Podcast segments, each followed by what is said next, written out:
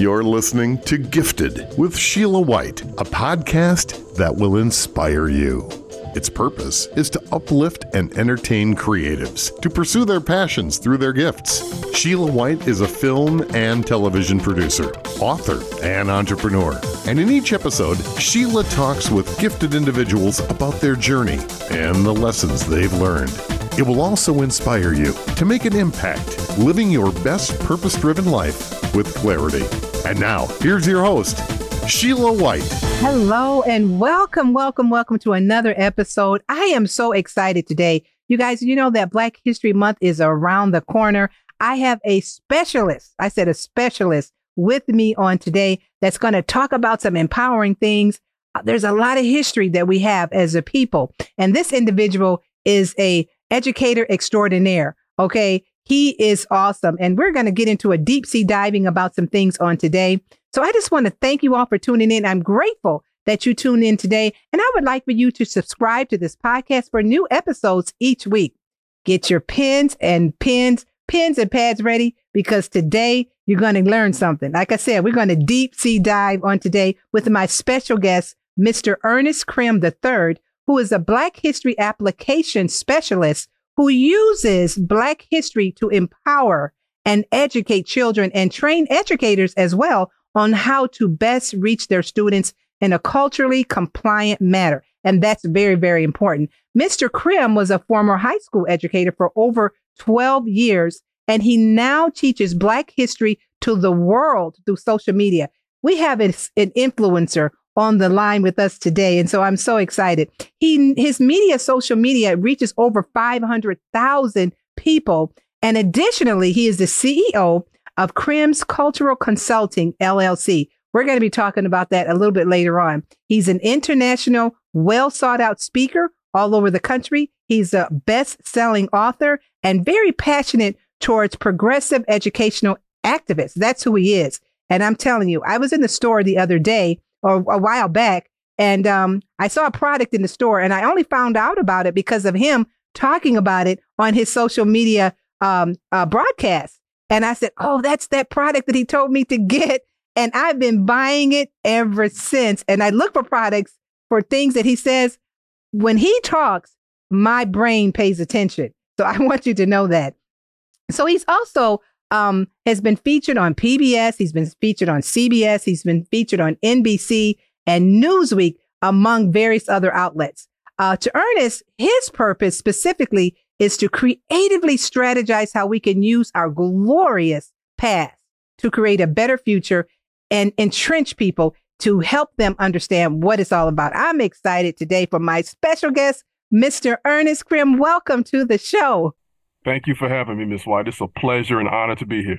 You know, we're gonna, like I said, we're gonna deep sea dive because you got all this information in your head. So we're gonna pull out as much information as we can. But you know, in order for people to understand um, a lot of things. They have to understand the early years of when a, you know a person is growing up and things like that because that helps shape their character and things like that. How their characters form as a young person, you know, growing up. So I want you to take us back a little bit into your early years as a kid, um, to because that helped shape who you are. Was there some experience you had that kind of led you down this path, or were you just one of those people that said, you know what, it's, it's some things going on here. I want to know because you're an educator yeah. and you're going to always be an educator. So was as a kid, were you just interested in books and, and things like that or helping people to know the why is the sky blue? well, I, I, can tell you this. I did not like reading as a child, but I was always curious. And you know how people say those first five years are, you know, yes. are very important. I can truly attest to that. I was, uh, you know, I, I, I, I uh, awoke into this universe, this realm mm. in the 80s. Mm. Um, mm. A child of the 80s from Melody and Ernest Crim. And, you know, I'm, I'm just so blessed to be able to come from a family of educators and not just educators, but, you mm. know, parents who nourished my curiosity. And the earliest memories I have as a child is honestly just being this rambunctious child mm. who um, often I, I, got in trouble a lot in school, and that's a that's a conversation we have to have too because you know school is often based around forcing children to sit down for yeah. about eight hours a day. And that's just not who we are naturally. Mm. We we learn best through experience. And I think innately I knew that and I was always up. And I just mm. remember times when my mom would have to come pick me up when I was in kindergarten. And when, when she you did say she, kindergarten, you're only four or five yeah, years old yeah, now. right. So I'm, I'm in kindergarten. Uh, shout out to the school I went to. It was uh, right off 111th in Michigan in Chicago. Okay. And she would sometimes send my sister in because often when she went to pick me up, it was bad news, unfortunately. Mm. And, mm. it, and, it, and it wasn't like I wasn't able to do what they expected. It was just I did it fast and then I did something else that I wasn't mm. supposed to do according to their standards. And those are my earliest memories because I was never uh, spoken to by my mother, my, my dad, as if I was a problem. It mm. was just, you know, of course, I had a lot of energy you know, mm. things I, I, maybe I just wasn't in the environment I should have been in. My mm. mom often told the instructors that when I finish my work, they need to give me something more challenging. So coming mm. from an educator's perspective, she always knew that there was something in me. And even though I was mm. probably acting erratically sometimes, it was because I was trying to figure out and put these pieces together. Mm-hmm. So I mm-hmm. go from that situation right there by the time I'm six, and, I, am on the south side of Chicago, I forgot to mention that I'm yeah. in a red red line community, which we you know oftentimes call the hood oh. of the oh. ghetto. Yeah, and th- this yeah. is a neighborhood that was all black and you know limited resources in some part, but it was it was it was very close, close knit mm. community. Yeah. Um, but of course, there was a lack of funding and resources. Our schools weren't in the best condition.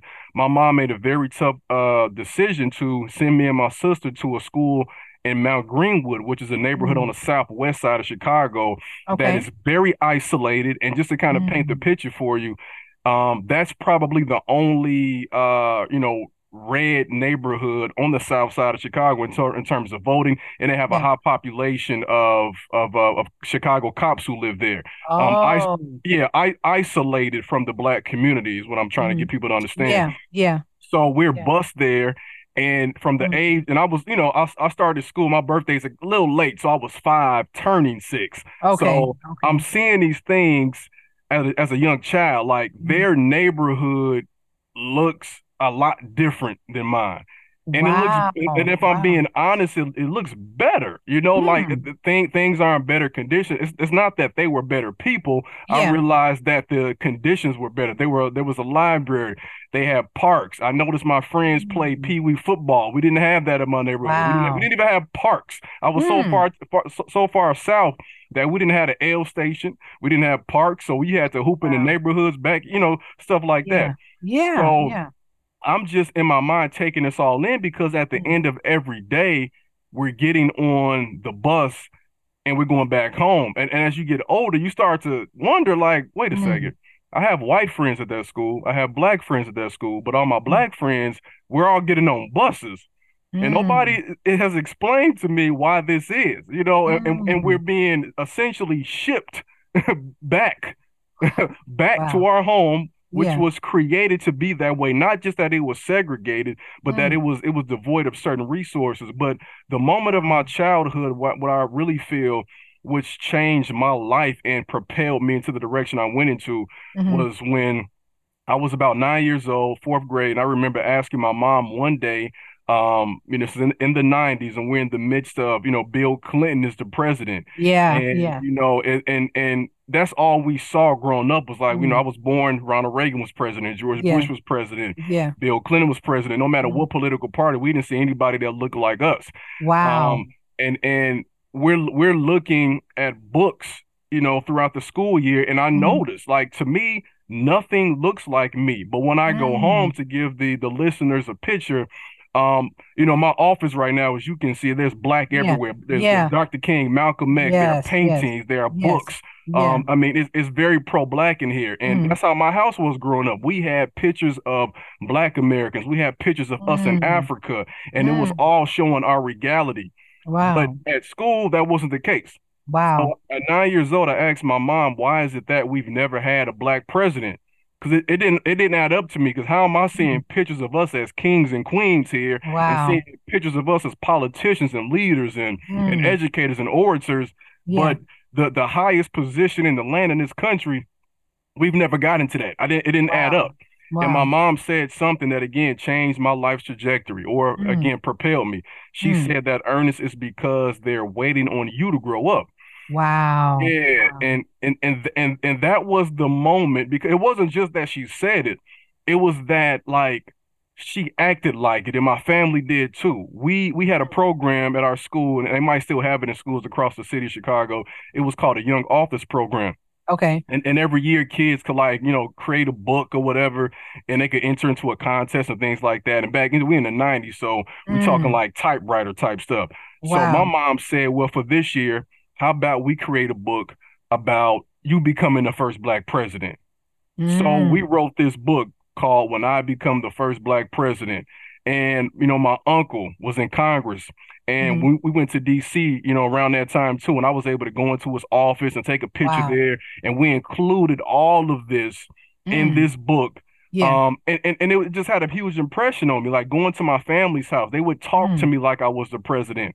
Wow. So like it, it, it, didn't matter if I actually wanted to be it, just the fact that I knew regardless of how the, the, teachers treated me or regardless of what they said about me or the mm-hmm. differences in our neighborhood, I had fixated in my mind at that young age that I could truly achieve anything I want to because mm. my parents saw me present them with a problem and they immediately said that I'm a part of the solution to that problem. Mm. Wow, that's amazing. That is really amazing. And and I know that had something to do with your view as you're teaching children down through the years um, of just your mom saying that um, had to make a difference. And even the fact that you mm-hmm. said, you know, your curiosity was just so high as a child and and that you were just like, well, why is this or why is that? And noticing that you were getting on the bus going to a different area mm-hmm. at the mm-hmm. end of the day uh, and things like that. But your mom's speech seemed to really affect your life because, as you said, that was the turning point.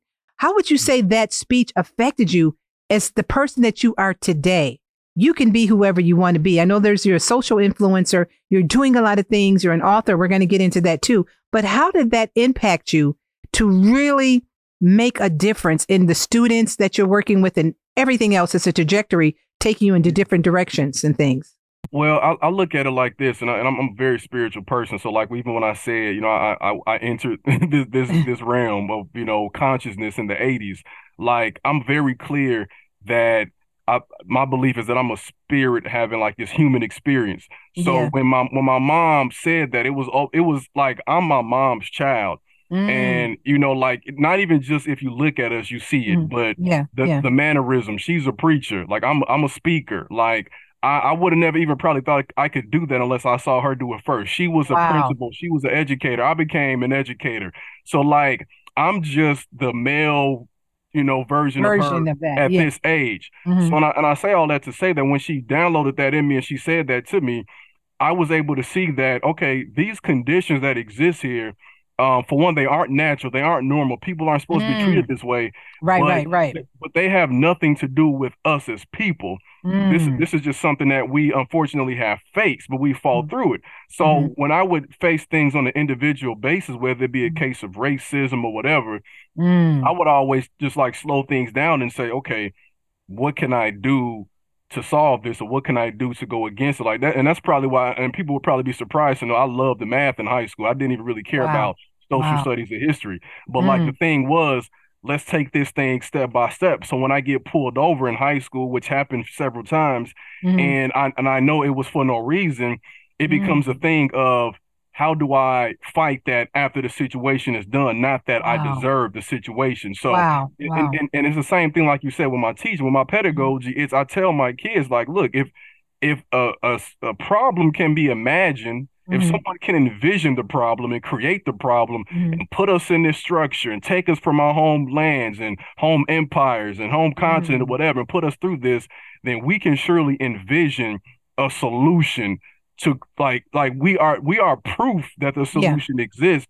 we just yeah. have to have time to put our minds together and create something better than what we have so in short it just gave me the ability to imagine without mm. being uh you know uh, disgruntled with our current situation you know it's interesting because you you you know was that part of your teaching style or philosophy as you were in the classroom um just coming from that vein you know what what was your teaching style like or your philosophy as an educator as you're teaching these kids because you're loaded with all this information and and and and from the things that your mother said to you as you were growing up You know, you you transform from a troubled child to uh, a person that was inspiring. You know what I'm saying, and that can inspire a lot of people. So, what was your your your style like as you were teaching, or your philosophy when you have a child that maybe is troubled, or a child that can't be still? You know, and you go back into your years thinking, okay, how did I deal with me? You know, you know how you felt when the principal was telling you, okay, you're gonna get a timeout, or you had to go home.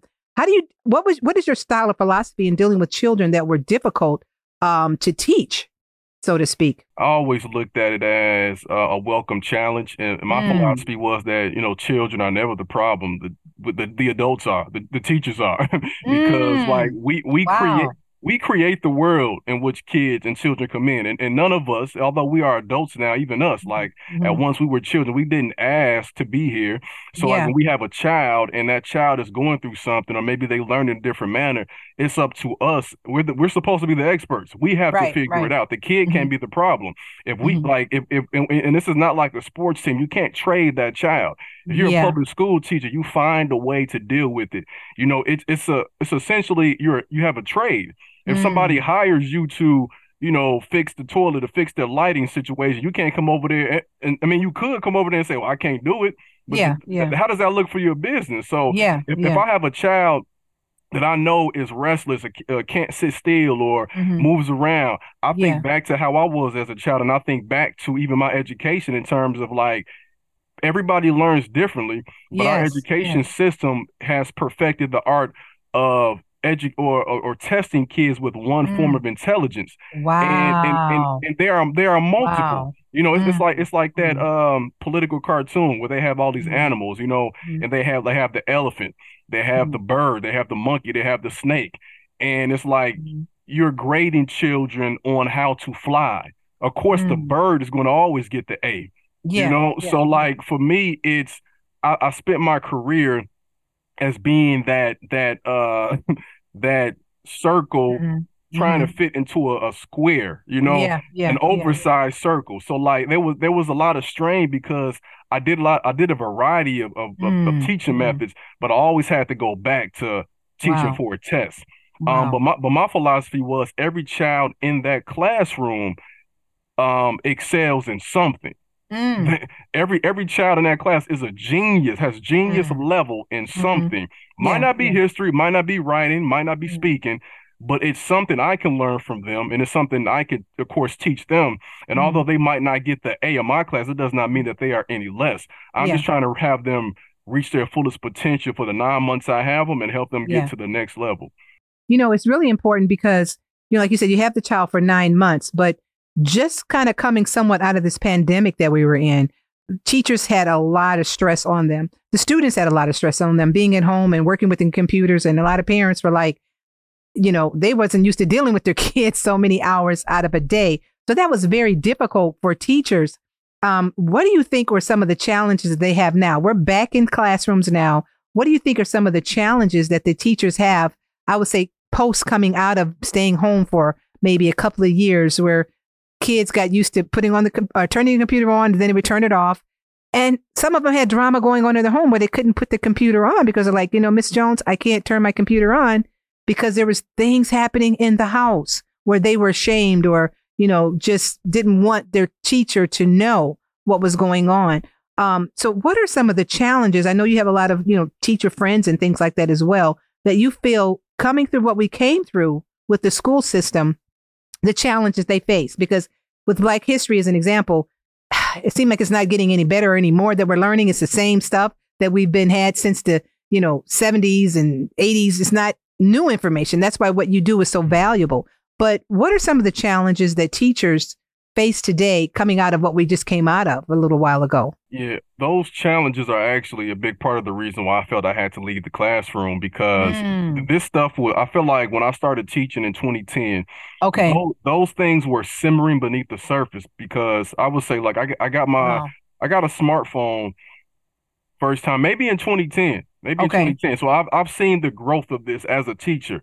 Okay. Going into a class where you're still using a whiteboard, a chalkboard, wow. to the point where everybody has a laptop and you know mm. everybody's dependent on you know the devices. It, it went from kids still like, and I think the devices can sometimes be an excuse for kids not to socialize. So kids, wow, at first don't have any barriers mm-hmm. obstructing them. So like no laptop, no phone. So they have to force themselves to talk. Okay. So around the mid 2010s, you start to see kids slowly become more and more antisocial because oh. if, if, if, if I'm, and I was, you know, believe it or not, I was a very shy kid in high school. Yeah, so like, yeah. if, if you, but if you don't want to talk, mm. um, in high school, you know, there's only so much you can do. You got to get that grade. You got to do group work. But yeah. now it's like, well, I can just put this phone in front of my face and I can yeah. act like I'm talking or act mm-hmm. like I'm busy and, yeah. and, then that, that alleviates the problem. Or wow. put kids in groups and then mm-hmm. they'll find a way to do their work separately yeah. but not actually collaborate. So this mm-hmm. was before the pandemic. When the pandemic happens, you know, those antisocial kids or the kids who had anxiety, it gets exacerbated because yeah, you yeah. think that, oh, it's great. We're going to be at home. First, we thought, I think two weeks, three weeks, and it just kept going. but when you're isolated for too long, we're social beings. We need yeah. to be around people. We have to, especially black folks, we are yes. people. We, we got to have family traditions. We got to have the cookouts. You know what I'm saying? Like, we, we, we, we got to have the family reunions, all of that. so, for, for what, what I saw happen was our kids sunk sunk further and further wow. the anxieties. And if they and mm. as a mm. child, you're becoming more mature, you're going wow. through different stages, you're mm. already insecure. Yeah. And then you ha- then you go online and everything you look at shows mm. something in a, in a perfect state and it makes you feel wow. insecure. You know, it's, yeah. it's, the same mindset of like, mm-hmm. you know, mm-hmm. you're in you're in a, we're in a cold climate right now mm-hmm. in the mm-hmm. Chicago mm-hmm. area. Yeah. Like it's yeah. then you, you go on Instagram and you see your friend in the Bahamas or mm. something or Miami. You're like, dang, I wanna I wanna be in a hot place. But like social media feeds you that type of content all yeah. the time and makes you feel like you are less than. But our kids don't have that mental uh, mm. aptitude yet to say, but that's just somebody's highlight reel. Yeah. So they were yeah. in that situation from March of 2020. Mm. And then they came back like around uh I want, to say like 2020, like yeah. a year and a half later. Yeah. You know, yeah. And then 2021. Yeah. And then you still mm. had kids who could, you know, they had the mask on for yeah. you. Couldn't yeah. see anybody's face. Kids being sent home. You know, we were teaching virtually and in person. Wow. So when I was back that that that last full school year, which was 2021, 2022. Yeah. I felt as though our kids were coming back. You know, it's like Erykah Badu song Bag Lady. They had baggage upon baggage upon baggage that was coming to the class, but all we did as educators was add an, another book to the bag. We didn't wow. say we didn't say let's unpack that. Let's unpack mm. that anxiety. We mm. just kept mm. we just kept acting like you know it's it's almost like because you all you, are in the media industry yeah. and, and, yeah. you know yeah. you're in media right. So if you have a TV show, um, if you're in production with a show and, and there was a tragic loss, you have to address it. You know, like Black yes. Panther two, they they had they and they embedded Chadwick's like the loss of his life in the story. Yes. Imagine yes, us seeing that movie yeah. and not seeing them mention that. It's like y'all just gonna act like he didn't die. Yeah. like that was our favorite character. That was That's you know, right. So we went back to school, y'all, and it was just like nothing happened. Yeah, get back, yeah. get back. We, we got to make up for the kids not taking the test mm. this year. So now we got to get those scores up. Now we mm. got to keep moving. It's just, it's like you driving in the car and for and for two years, you had some kids learning how to drive mm. while watching you driving home, and mm. then you just throw them back on the car, and you don't mm. make up for that time lost for learning how to wow. drive. they're gonna crash. Yeah.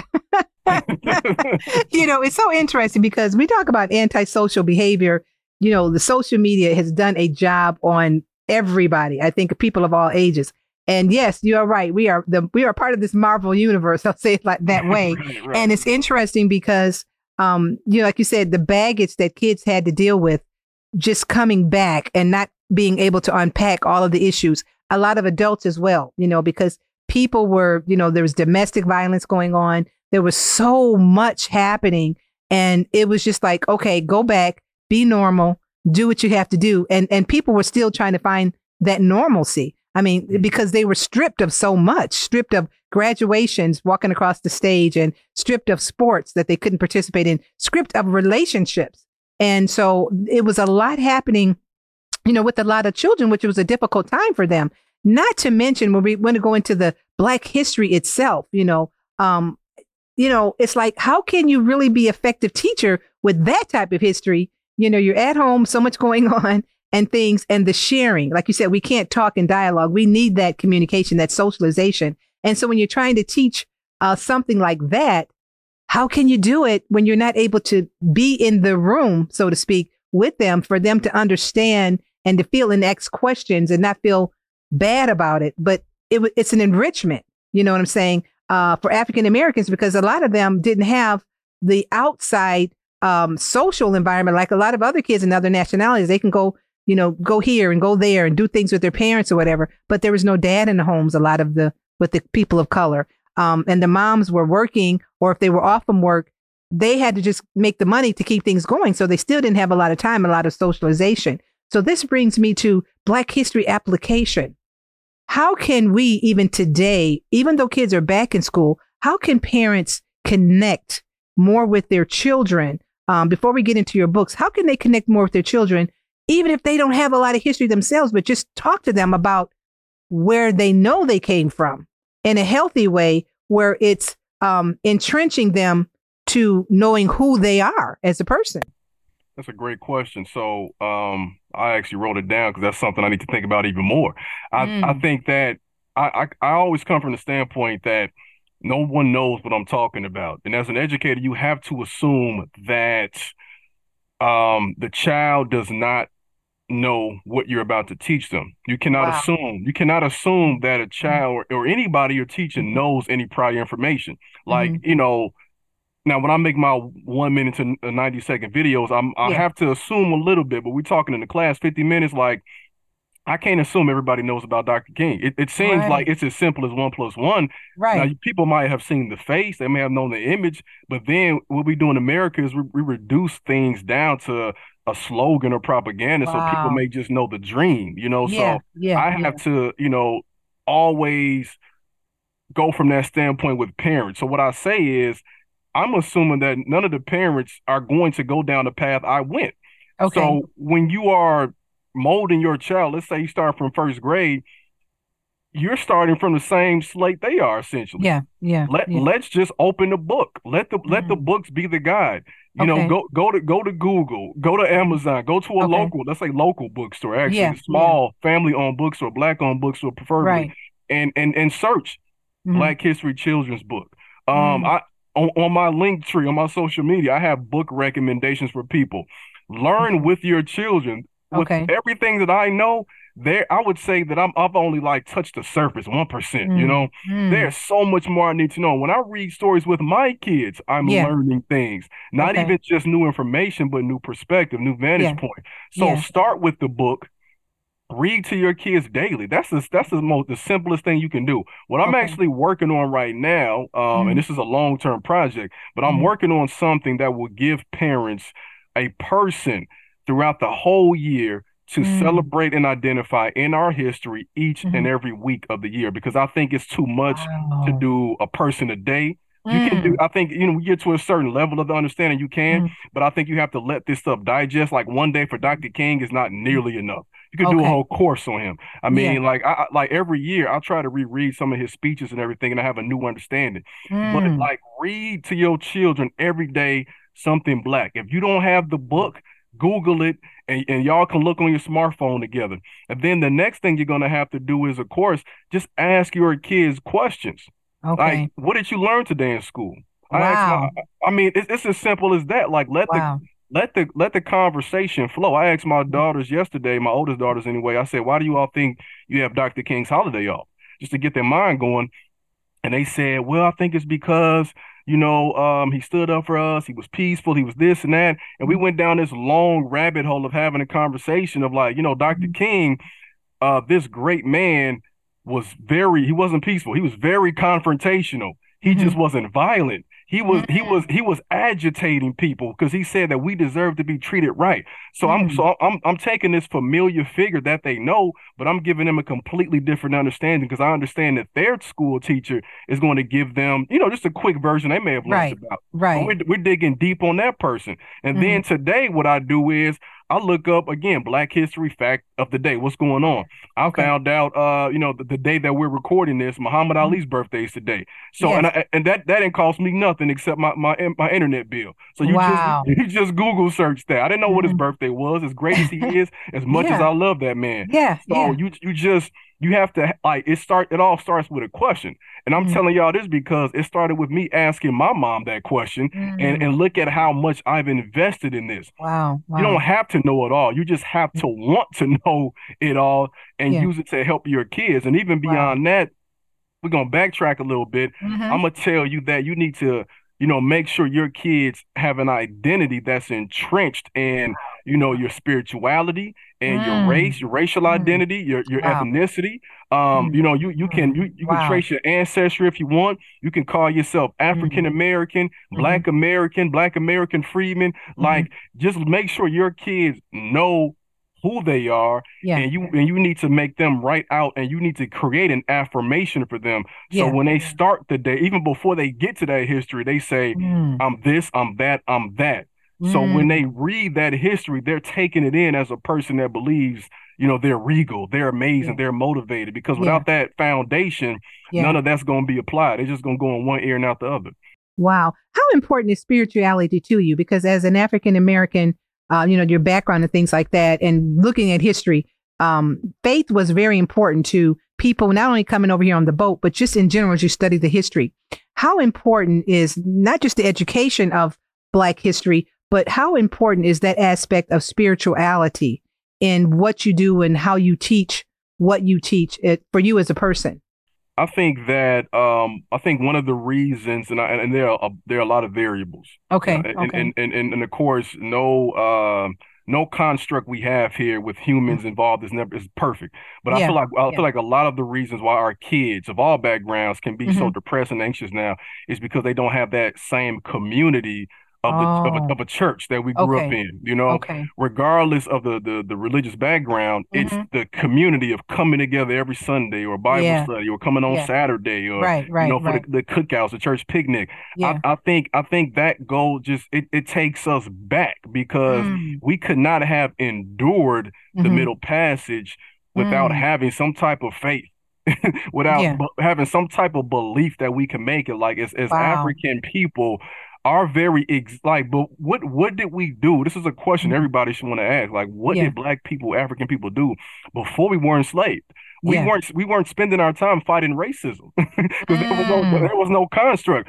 we mm-hmm. were inventors we were artisans we were we were chefs we were you know blacksmith griots mm-hmm. you know mm-hmm. we we created we were scientists we mm-hmm. want we we were figuring out how to be in tune with the one with with the world with with the right. with God you know yeah, yeah. And, and, I, and I think that regardless of what anybody believes you mm. have to have a foundation mm. of some type of spirituality because wow. you have to understand it's not just about you mm. and you mm. also understand that you are a culmination of mm every single person that came before you Wow. You know, like if, if we wow. if we truly get in deep, like the people that we the names we'll never know in that middle passage, if they didn't survive, not neither one of us black folks would be here mm-hmm. today. Yes. And you know, so it's it's it's like that faith that they had, regard like imagine what they had to think in that moment and during that. Yeah. To to allow you to be here today. Wow. Like wow. the the wow. ability to persist, mm. you know, several several months on the on, in that condition.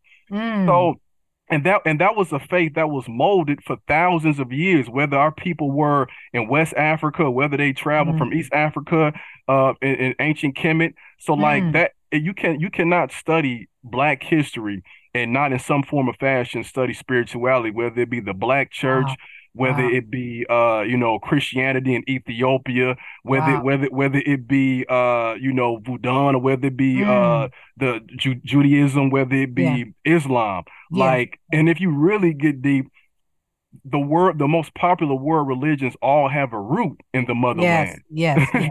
so I, I I mean my me personally, yeah. I I can't I I have to be able to connect back to that to function and i mm-hmm. believe that it does us well as people mm-hmm. to have that uh all encompassing view of something bigger than us because mm-hmm. if not then i think we tend to get stuck and running in place you know, it's so so interesting because you said something bigger than us. When when the Black History Month was adopted and everybody's like, oh, we got a month, we got a month, and you know, and things like that. Um, you know, people thought, okay, that's it. Now we got a month. Now we could talk about all things black or whatever, whatever. What would you like to see happen in, a, let's say, in a, in a perfect world with Black History Month? The things that could be taught, uh, the people that could come together, the lessons that could be learned. What would you like to see happen during Black History Month so that people culturally could be able to be embrace Black History Month, not just as a title, you know what I'm saying, or not just look at it as a month, but really be able to be entrenched in it to have meaning. Because I think now for a lot of young people, it just is another day. It's just another month. There's there's no real significance to it. And so it comes and it goes. And there are few people that were born, let's say, uh, you know, 70s, 80s, 90s, you know, 80s, beyond 80s and 90s and beyond that really kind of care about Black History Month. You know what I'm saying? Um, as a people. So what would you like to see happen if this was a perfect world and we're here now? But what could we do to make this more meaningful for our children and, and for even the grandparents and things? Because it wasn't something around when they were growing up. But what could we do to make Black History Month more meaningful for everybody of color and then of people that are not of color so they could be impacted with education and knowing about some of these hidden treasures that are out there and things like that. Yeah, I think that um, you know, the best way to go about that is so if if, if you notice like if if the leaves are wilted, you probably need to nourish the roots more, you know. So yeah, yeah. we I'm I'm big on going to the root. Uh, Black mm-hmm. History Month started off as Black History Week with Dr. Carter mm-hmm. G. Woodson, one of my, you know, role models. And his idea was not to have us just create uh, celebrate it during that week, but that's when we come together and talk about what we're doing, what mm. we've done throughout the whole year. So if we wow. come together at that point, one week, there are 51 other weeks. What have we done to celebrate? What have we done in our communities? What can we come together and talk yeah. about? Um, then it became a month in the 70s. Mm. I, I think, and he chose that week, you know, because uh, Frederick Douglass chose his birthday to be oh, in February, okay. and Abraham Lincoln's yeah. birthday was in February, and that was something Black people celebrated. Yes, Carter yes. G. Woods, yeah, Carter G. Woodson was like. Mm as he once taught in the Philippines in the mm. military, mm. and he was like the Philippine the Filipino kids are learning about American history, something that has nothing to do with them. Mm. He re- he reflected on that, like, what does that mean for us? Wow. So for me, Black History, Black History Month should mean mm again, we come together. What have we done in our respective communities? What are the issues? What are the celebrations? What mm. can we do to uplift and promote each other? But yeah. then also, and this was always my biggest thing with education, regardless of what I was teaching, mm. education is only as good as your ability to apply to empower. So, mm. like, if when I was teaching kids, it always perturbed me that I was teaching about things like that they needed for a test, but did not solve the problems of food insecurity in their communities. Yeah. It's like you going home to a food desert, but you know about George Washington and you know about what happened in DC. And some of that stuff mm. could be mm. important, but like mm. the most important information is going to start locally. It's going to start in yeah. your home, your mm. neighborhood, how you got here, why these problems wow. exist. So for black people, it serves as a different function. To me, it yeah. serves as a function of finding out who you were or who you still are. Yeah. And connecting with that and using what our ancestors used, whether they were here or in Africa, to mm. improve our life. I tell our I tell kids that we don't need to progress. We need to reclaim what was ours and that already mm. exists. We just have to uncover this inside. Mm. So mm. every issue that exists in our community can be solved if we empower ourselves by learning how black people have done it in the past or are already doing it now. For every problem that exists in our community, for one, let's realize that we didn't create the structure for it, but oh, there's somebody, yeah. maybe not all in one city, but mm-hmm. scattered around, they're doing that. Mm-hmm. So Black History Month should be like, that's the convention. We coming together. How do we connect? How mm-hmm. do we celebrate? Yeah. You know, I, I, think one of the biggest travesties about it though is, is that uh, black folks, we come from warmer climates. Yeah. so, you know, February, we ain't really outside. That's a good mean, point. That's a very I, good point. I think that might be an issue because it's like, we don't really do that. But now, like yeah. Juneteenth, like take the whole it's month. Different. I feel like yeah, like yeah. celebrate the whole month. Like that's a good we, point. Because if, if it was in July or, or, yeah. or June, we yeah. have family reunions then. Yes, you know, we, yes. we have we have festivals all over different cities then. So that's what that means now for for people who aren't black. Mm-hmm. I think that uh, learning Black history will just strengthen um, your understanding of who you are because yes. if we go back, like everyone comes from mm. African people, so mm. you have to understand the root too, yeah. um, because for, for, from their perspective, diversity is going to strengthen your creativity. Yes, it's going to help. Yes. It's going to help make them more tolerant and mm. accepting, mm-hmm. especially mm-hmm. if they've been cut out from different um, ethnic right. groups. Because again, if, when white kids are born into this world, they didn't create the structure there you um, go. that they lit the racist structure they live in. They can mm-hmm. benefit mm-hmm. from it, but if those kids are shut out from diverse populations, that hurts them too. Learn yes. about that. Um, mm-hmm. The impact I've had, for example, on white kids was always mm-hmm. a big surprise to me. But again, it shows the power in doing that. And yeah. then eventually, Black History Month. It, it, this is this should be something that we have a framework to celebrate ourselves all year round, yeah. every day yeah. so that we are empowered to understand who we are, mm-hmm. um, what we what we are now, and then mm-hmm. what we can do moving forward to make our lives better. And that's important because you talked about diversity and structure, and a lot of times, uh, people that are not of color they don't understand. You know, we say it's a systematic racism, and they're like, "Well, what is that?" They don't understand it because they're maybe privileged in a lot of areas. And it's just like if there's a golf course and you are African American or a person of color and you want to go to that, well, that person that might have invited you and they're, they may be saying, well, we didn't know that you couldn't come here. But if they try to join that particular golf course and there's no, let's say, people of color there, it's because the system that was set in place did not accept people of color before. And so, therefore, a person that's inviting somebody to come to play golf with them, maybe they can't play because the system will not allow them to be a member of that particular golf club. So, therefore, the system is set up. It's not that person that is is being racist or anything like that. So the systems are set up so that it, it excludes people of color. So that's what we mean by systematic racism. It has nothing to do with that person wanting you to do something. They're not racist, but the system is set up where people of color haven't been introduced to these environments before because of the system saying that we only want a certain type of people here. And so you, mm-hmm. you're not invited. And so it helps people to understand. And so when you talk about young people, or let's may say maybe Caucasian or white people understanding the different types of things that are set up has nothing to do with them being born in the 90s and 2000 whatever. They're not racist but the system is set up against a lot of people of color and they have these problems. And so once everybody understands um, like you said where we come from as a as a people as a human race not as a black white asian or, or, or hispanic but as a human race where do we come from as a human race? Because we all came from the human race you know what I'm saying? And so that's important to know that. And having that knowledge, like you said, will help people to understand that's a piece of me. You know what I'm saying? It's a piece of me. We just went this way, we went that direction or whatever, but we all come from the same cloth, so to speak. So I think it's really important to understand diversity because it'll help you along the way. And a lot of times, the great great great grandparent may have been the person that owned slaves or whatever.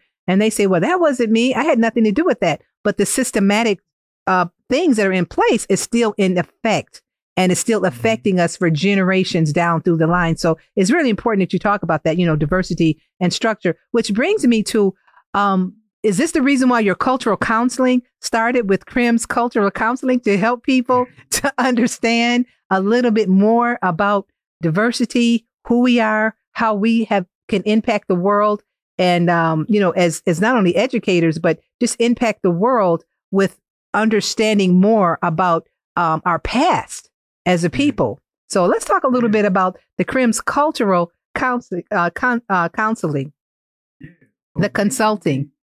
What, what Crim's cultural consulting comes from, um, it comes from this framework of understanding, like you said, that we're all mm-hmm. humans, right? There's yeah, really just yeah, one race. Yeah. Race, as we know in this world, is a social construct.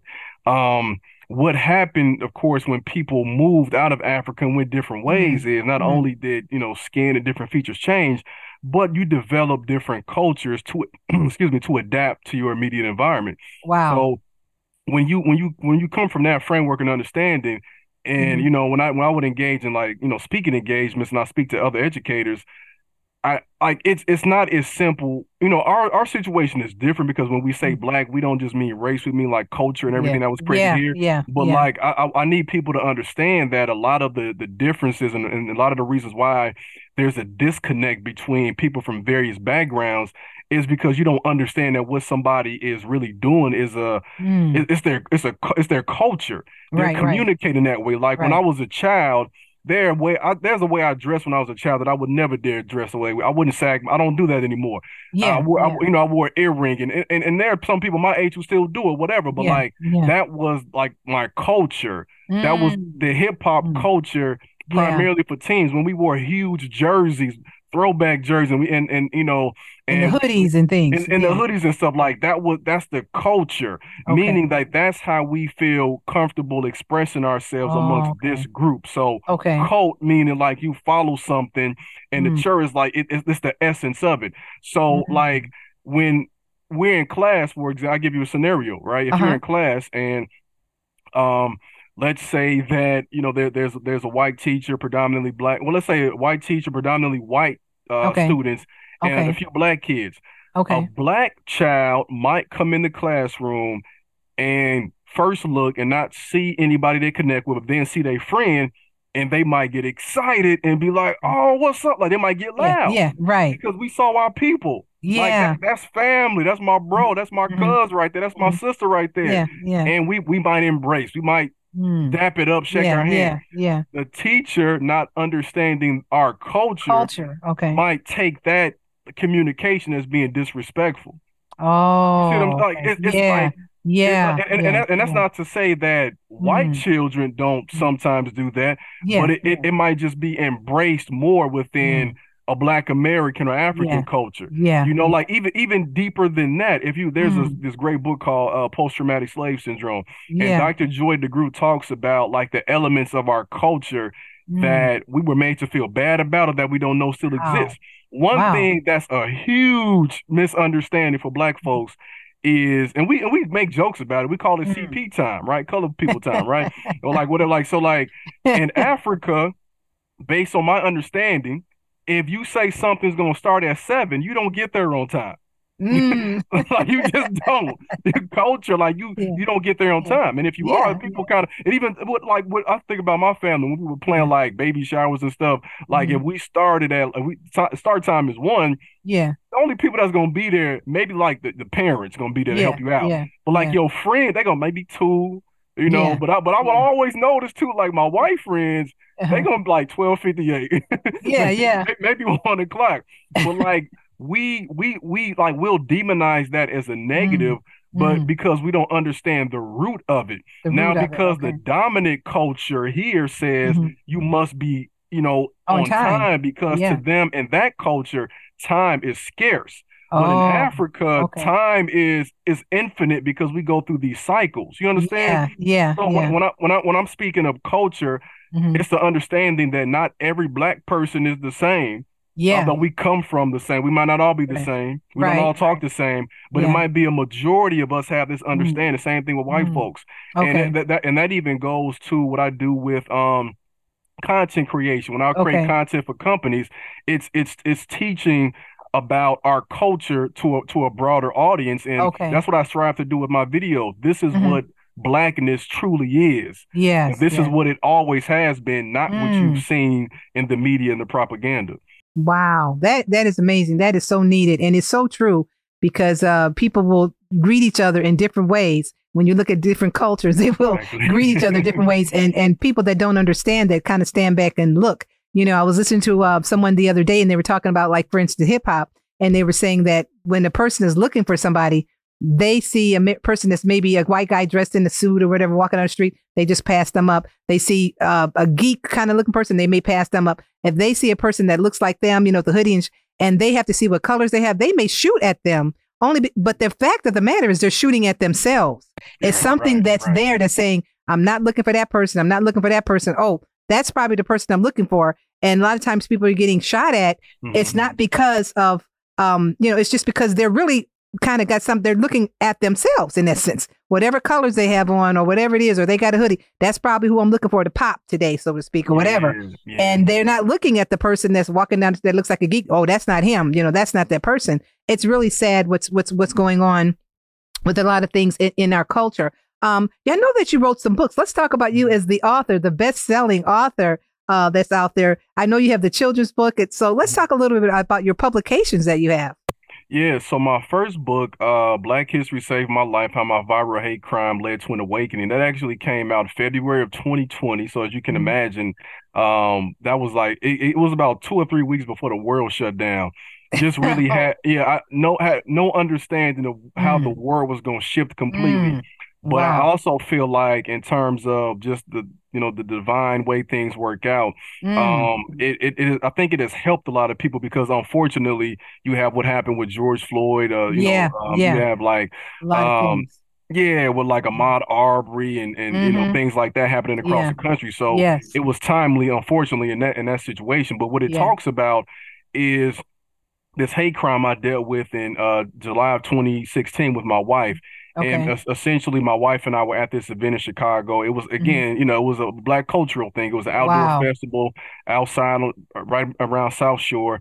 Um, and you know, and and black folks were the majority there, but there were a few mm-hmm. white folks, and mm-hmm. Somehow, some way, I got into with one of the few white folks there. Okay. Um, my wife grabbed the bean bag that we thought mm. that group was done using. They were two black, two white folks. Okay. And um, what happened was because we thought they were done, and there was a misunderstanding. Mm. She, be, mm. one of the white girls, begins to yell and scream at us. Okay. And, and, we didn't give the bag back because of that disrespect, and she just yeah. like began calling us the N word. Oh, um, okay. I, I, took out my phone and mm-hmm. she it escalates. She eventually spits on us.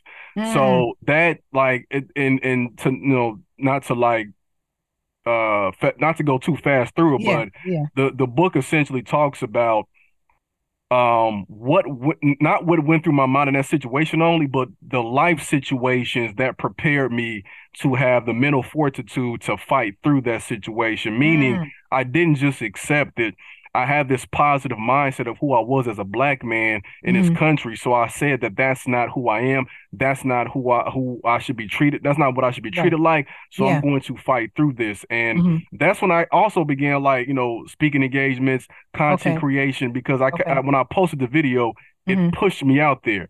Um, oh, um, okay. Yeah, it pushed me out there, and and, mm-hmm. and it was a, just a, a, way to teach people mm. with every situation and problem that we face here racially. There's something mm. that you can find as the root, and something also teach you how to counter it.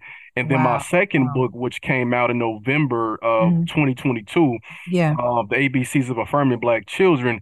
Mm-hmm. This is actually, I would say, just a way for me to reverse engineer my book and my story because mm. we open this conversation up and I talk to you about my childhood mm. and the mm. president's story with my mom.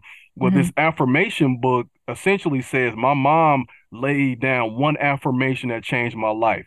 Wow. Well, I'm reverse engineering that. I'm giving you 26 affirmations. Based on black history that will affirm your child for you so you don't even have to come up with something wow. and it will teach them black history so they're wow. going to be affirmed and, and they're going to be taught they're genius they're artistic mm-hmm. and then they're mm-hmm. going to also learn about people like a Osbourn Dorsey who invented wow. the doorknob little facts like that who who people are you know people aren't even really thinking about so mm, it, mm, it's it's mm. a way to say this is what happened but now i'm gonna give you the steps in a, in the most basic form. And that's not just wow. for kids. I would call it a family book, really. wow, that's interesting. Now, how can our audience get a hold of you to, you know, get the books to uh, for for the speaking engagement, um, to just come out and spend time with them and educate them on who they are, um, and and and the diversity. Like you know, there's other people of uh, not only of color, but you know, our white brothers and sisters that may want to know something as well, um, and deep sea dive with you. How can they get in contact with you? Definitely. So I would uh I would say go to social media first. I feel like okay. we're in the, we're in the age where you know that's where a lot of people find folks. So go to my Instagram or TikTok. That's at mrcrim3. So at Mr. Crim three. I okay. also have you'll find all my contact information in my link tree there. So speaking engagement stuff, the book information, or you can go to ernestcrim.com. And my content, so it, it, it comes from two different ways. Like I'm teaching yeah. black children and uh, how to up, you know, how to empower themselves. I'm mm-hmm. teaching black parents in the community how to use this information strategically, but also mm-hmm. to those who aren't black, I'm teaching you like um, about an experience you might not be familiar with, but I'm mm-hmm. also teaching you like I'm teaching about allies too. I'm mm. I'm teaching white folks how to strategize and view what their role is in this mm. situation. It's like wow. as we speak, I have wow. a video right now about about a um a, a white woman named Anne McCarty Braden, mm. who mm-hmm. was was well known for being a white Southerner who helped organize white Southern folks to mm-hmm. join the civil rights movement. So mm. I'm I'm very cognizant that white folks need to, of course, see black positivity to restructure any stereotype they've been taught. Right. But also, too, they need to be able to see examples of themselves yes. fighting against racism so they can then strategize and say, this is what I can do in this wow. day and age. Wow. Wow. Well, friends, we're just about out of time. I just want to thank Mr. Ernest Crim III for just empowering us today with some Black history application. He is a specialist. I want you to get in contact with him because there's so much information. There's so much more. I mean, we just have run out of time, but I will have to have you come back because there is a lot of information, a lot of things in, that are happening today that we need to discuss. One thing you said about um, not having a black president when you were growing up, we've had that experience. Some people take it for granted. Little kids, oh, we had a black president, no big deal. But we know the history of even that. So I just want to thank you all for listening. If you did not hear this entire broadcast, I want you to visit our website for more information and updates. Leave a comment. Uh, you can visit us at www.road the number two eternity.net. And I want you to remember you are uniquely designed and strategically gifted. Use your gifts to impact the world. Thank you so much, Mr. Crim, for being our special guest today, talking about Black history, the application of what we can do to learn more and to be more. Thank you all so much. Thank you for listening to Gifted with Sheila White. We hope you understand how your gifts can make an impact on the world. Gifted with Sheila White is produced by Road to Eternity, a film and television production company.